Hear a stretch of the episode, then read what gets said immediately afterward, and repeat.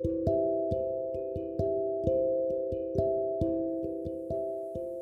ウラ部屋から送るアートセラピー。このラジオではアトリエスワローの美術教師スワローが生活の中で生きるアートの考え方についてお送りします。皆さんこんばんは。私は実は第1回目のお話で自己紹介をしていなかったっていうのに気づきまして今日は自己紹介をしたいと思います。私はあの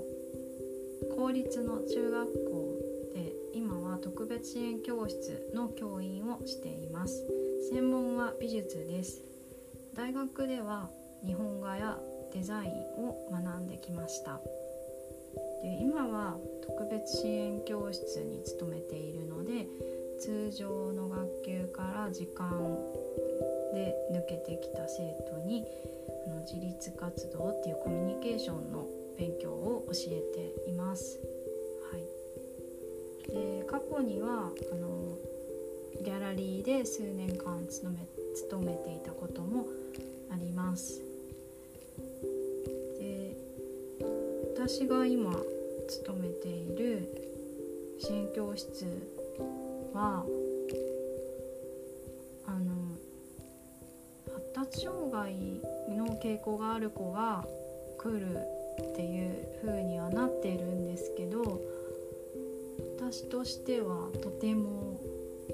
私に 会う子たちが来てくれていつも楽しい時間を送れています。私に会うってどういうことかっていうとですねあの小中学校って日本の公立は特にあのバランス型の教育をしているのでバランス脳がこう集団適応できるようなバランス脳が作られるカリキュラムを思い切りするんですよね。まあ、思い切りに気づいているかどうかは個人の問題なんですけどで私はそれは割と合わなかったので、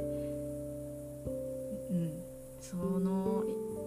タイルが合わないなっていう子たちの気持ちはすごくわかるんですよ。であの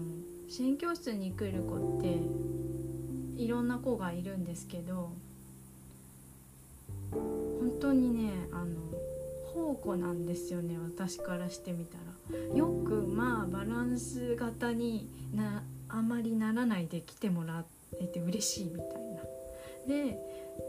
いいところこれから教えるからもうそのバランスの方に近づかないでほしいって個人的には思っちゃうんですけどなんでうんなんでかというとその子らしさってねその偏りっていうので片付けられないんですよその偏りが必要なんですよ本当は大きくなるにつれて。大事な部分があるからそれ分かってほしいなと思ってもちろん学校で適用しやすいようなサポートをしたりアドバイスしたりもするんですけどいいところはどういうところなのかっていうのを一緒に授業で時間を過ごしていく中であの活動を通して分かってもらいたいなと思っています。でこれはあのこれまで自分が勉強してきた絵を描くことにもすごく通ずる部分があって私もすごく勉強させてもらってます生徒の発言から。うん、で普段はまあそれを仕事にしてるんですけどあの週末とかはアトリエに通って絵を抽象画を描いています。抽象画っていうのは具体的なものではなくてイメージを形にしたり自分の好きな色とか形を、えーと、好きなスタイルで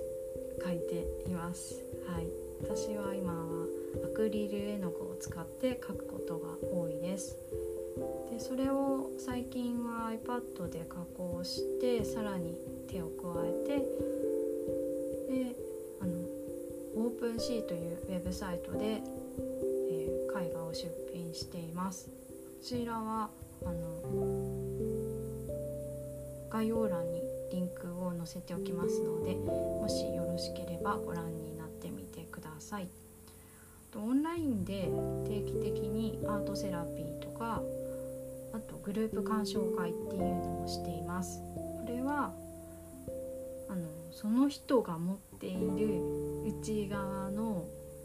目っていうのを、まあ、磨くとか伸ばすとかそういうのを目的に行っています。で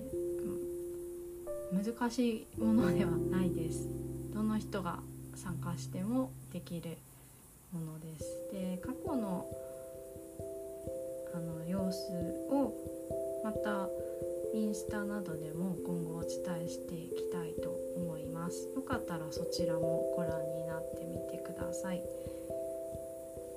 1月の末にまたアートセラピーの募集をしたいと思っていますこちらは